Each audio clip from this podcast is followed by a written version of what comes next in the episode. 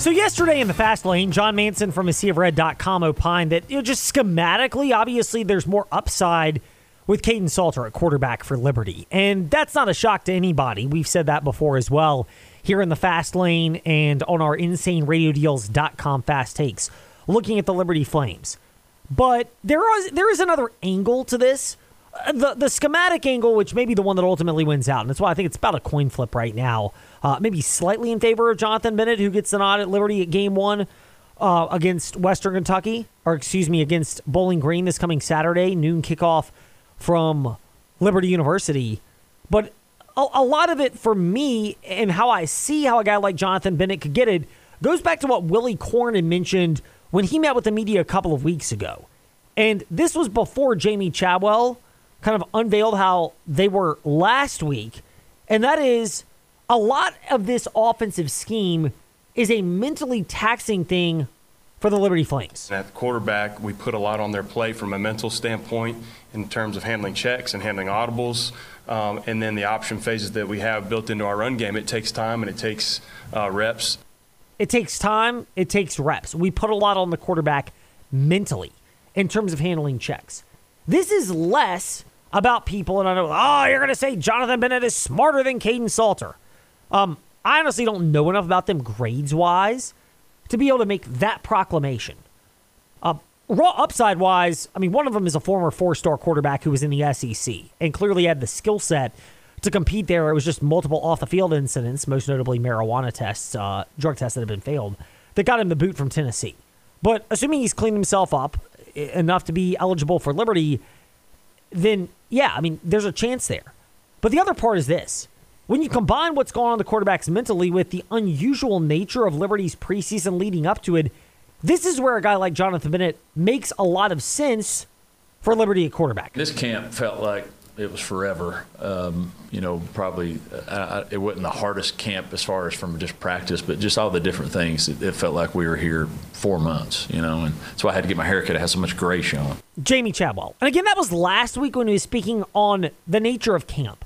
And there's a lot of ways you can read into this. When you read into the fact of what the coaching staff wants to do schematically, it, Kaidon Salter is the guy that comes to mind. He has more upside. You can do more with him running the football. And frankly, he's got a very live arm, as people would say.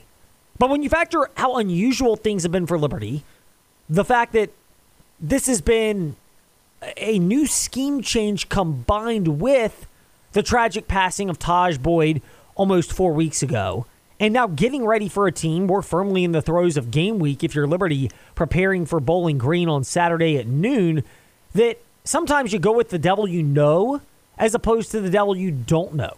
And so that's where the addition of a guy like Jonathan Bennett makes sense. From a what they bring to the table perspective, athletically, I honestly don't think it's all that close. Jonathan Bennett does not have the athletic upside of a guy like Kaidon Salter but he does bring a level of stability.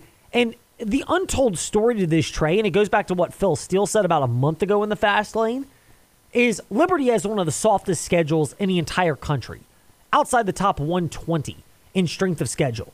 I trust their coaching staff quite a bit to be able to have the scheme in place, to have a team ready, and to be able to have this team prepared. Certainly more so than uh, Bowling Green. Because if you look at the history of Jamey Chadwell or his Bowling Green head coach Scott Loeffler would wants to or wants to call him. I know uh, Jamey uh, Caldwell coming from um, um, from Carolina is going to do a great job at that uh, at uh, Liberty. Uh, great scheme. Jamie Caldwell.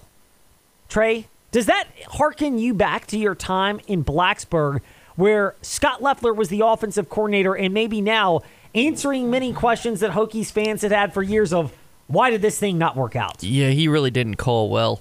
Um, yeah. uh, yeah. Don't get me started on Scott Loeffler. Um, but yeah, I, I, I personally think uh, that that was funny, but he's done a lot. Whoa, Trey! Just when you're asked to speak, maybe it I'm just getting, goes awry. Got a water bottle. Give me one second. Yes, Trey. All right. Are you ready now? Can you handle this? I think so. My pipes might be ready. All right. I I personally think that Liberty, you know, should should be able to handle Bowling Green. Bowling Green is a really good first test for them in Conference USA, but you know, but y- you think about it, uh, Bowling Green has been able to show improvement. Uh, I believe they made a bowl game last year with Scott Loeffler. Um, didn't they beat they beat Minnesota last year? I believe it was last year. It might have been two years ago. So we'll see. But we know uh, their offense will stall out at some point, and I trust Jamey Chadwell's offense will not stall out. For Liberty, that's a big part of it. And it ultimately comes down to the trust you have in the coaching staff.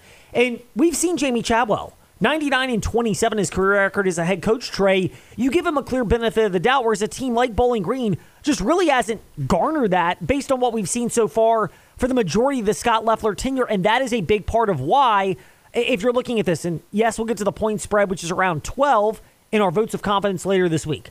But if you're just looking at this from what you believe is going to happen right now, again, if Liberty keeps it down the fairway, so to speak, with the talent they have on offense, a coaching staff that knows what they're doing and has a consistent history of proving they know what they're doing offensively, that you would believe that Liberty, maybe they don't cover the point spread of 12, but they could easily get a victory and be in control of this game against Bowling Green and position themselves to where they have time to figure out what they have at quarterback. And the quarterback that gives them the best chance of that is Jonathan Bennett.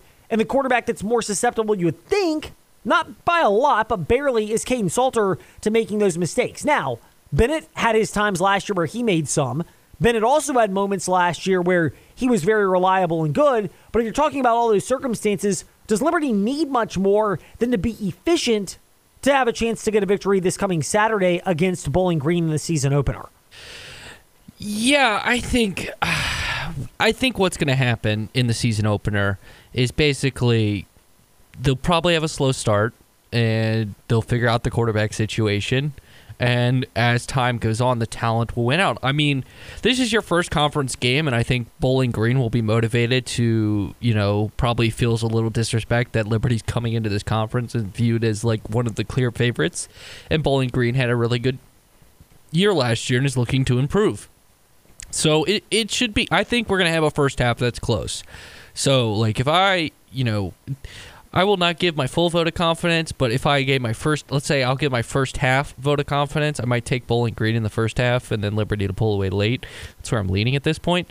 Um, my guess, if we're going to talk quarterbacks, is Jonathan Bennett is starting. Kaidon Salter gets in.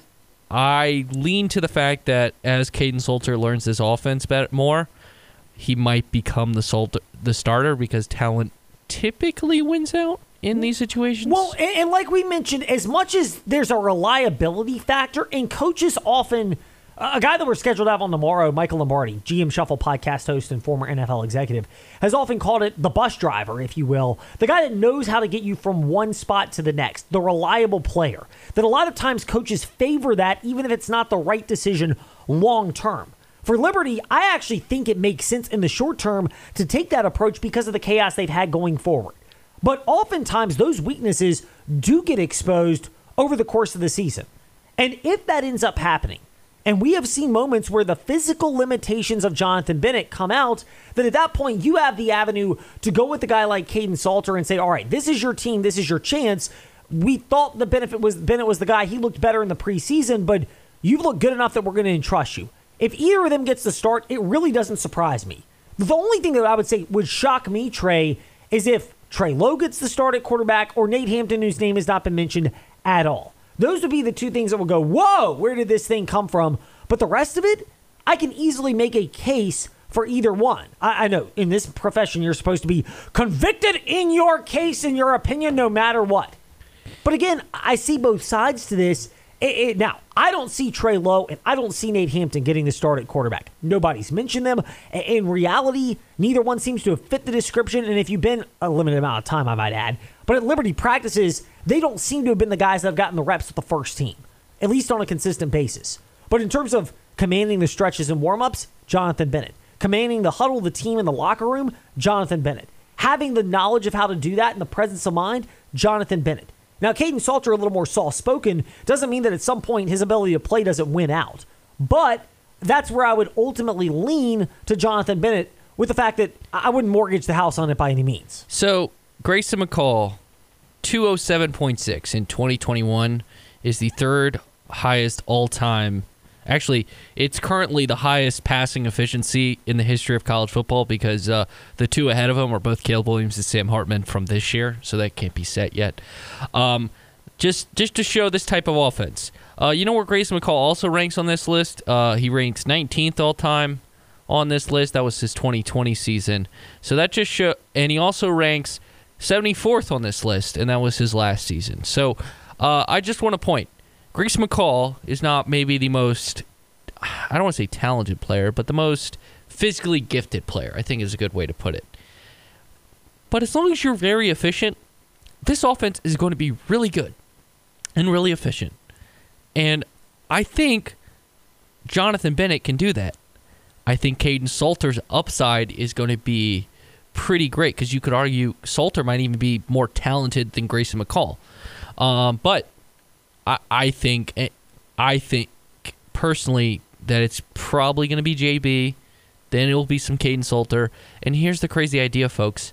Liberty's not going to be the only school in this country week one that's playing two quarterbacks two big schools that we'll probably see later in the year, Ohio State and Alabama, are going to play two quarterbacks or three quarterbacks in Alabama's case in their first game of the year because the quarterback situation is not filled out. And unlike the NFL in high school football, there's no preseason to kind of really figure out who a starter is. The only time you get in game action is the first game of the season. So I, I think if you're Jamey Chadwell, he knows who's starting, but I would not be shocked if the other guy gets the start or gets playing time and it shifts throughout the year because I think the quarterback situation here at Liberty is, was fluid last season. Probably it's what cost them a couple games. It's it's going to be fluid for the first part of this season until they get it set. I wouldn't be shocked if it's fluid throughout the year. Um, personally, just because of watching both guys last year. They both had ups and downs. I think the highs for Salter were better and the lows for Salter were worse than just Jonathan Bennett, but both had highs and lows and were inconsistent. And I think we'll see ultimately if I, I, I believe this. If Kaidon Salter cannot stay consistent, then Jonathan Bennett will be the starter and they will have an efficient offense. If Kaidon Salter can be can be can be consistent in terms of limiting his lows, their offense can probably reach another level probably compete with Western Kentucky in terms of offense because that's the only game that you have concern in conference is where they might need to outscore an opponent is that Western Kentucky game because Western Kentucky has one of the best offenses in the country. It is a big challenge for a team like Liberty to be able to fill this out in terms of what they're actually going to do this week. They know it, which does make a difference for Liberty in their objective in trying to actually win this game on Saturday.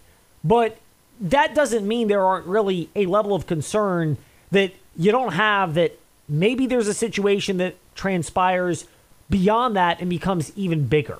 But you know, it was predictable when Jamey Chadwell met with the media today because he addressed the fact that, and this should come as a shock to nobody, but the offense is now in a more comfortable spot this week than last week when the news was first announced. I think we're making progress. Uh, obviously, when you're playing an opponent, you, you, know you're putting your game plans in. There's so the, the plays might not be that much different, but there's uh, there's intricacies that you have to whether it's a certain checks or some of those things. So we've been uh, trying to do as much as we can there to get them uh, as comfortable. We're uh, we're way better than we were last week. Uh, not where we want to be yet for that, but um, that's why you practice. Jamey Chadwell I mean, predictable coaches are going to say that. They're never going to say, oh, we're ready to play this game now because by nature they're paranoid and they're always looking for some kind of edge where they can improve their team. But by and large, again, with this team, Liberty, I think, has the pieces. And some of this, Trey, it's not rocket science here, but when a team figures out who the starter is, at least they can prepare themselves for what they need to do within the context of the offense. And I think you really you hit it well again with the idea of Jonathan Bennett, the highs versus the lows. There were moments where the offense stalled out under Bennett and he made his mistakes, but they weren't as prevalent in terms of bad decisions as a Kaidon Salter. But the high moments were not as high there as well. And eventually, if you can coach the bad out, coaches believe they can, you can be able to go with the higher upside guy. I just have my doubts that Liberty's there right now. We are there at the end of the show, but we are back tomorrow afternoon. Bud Foster and Michael Lombardi set to step into the fast lane.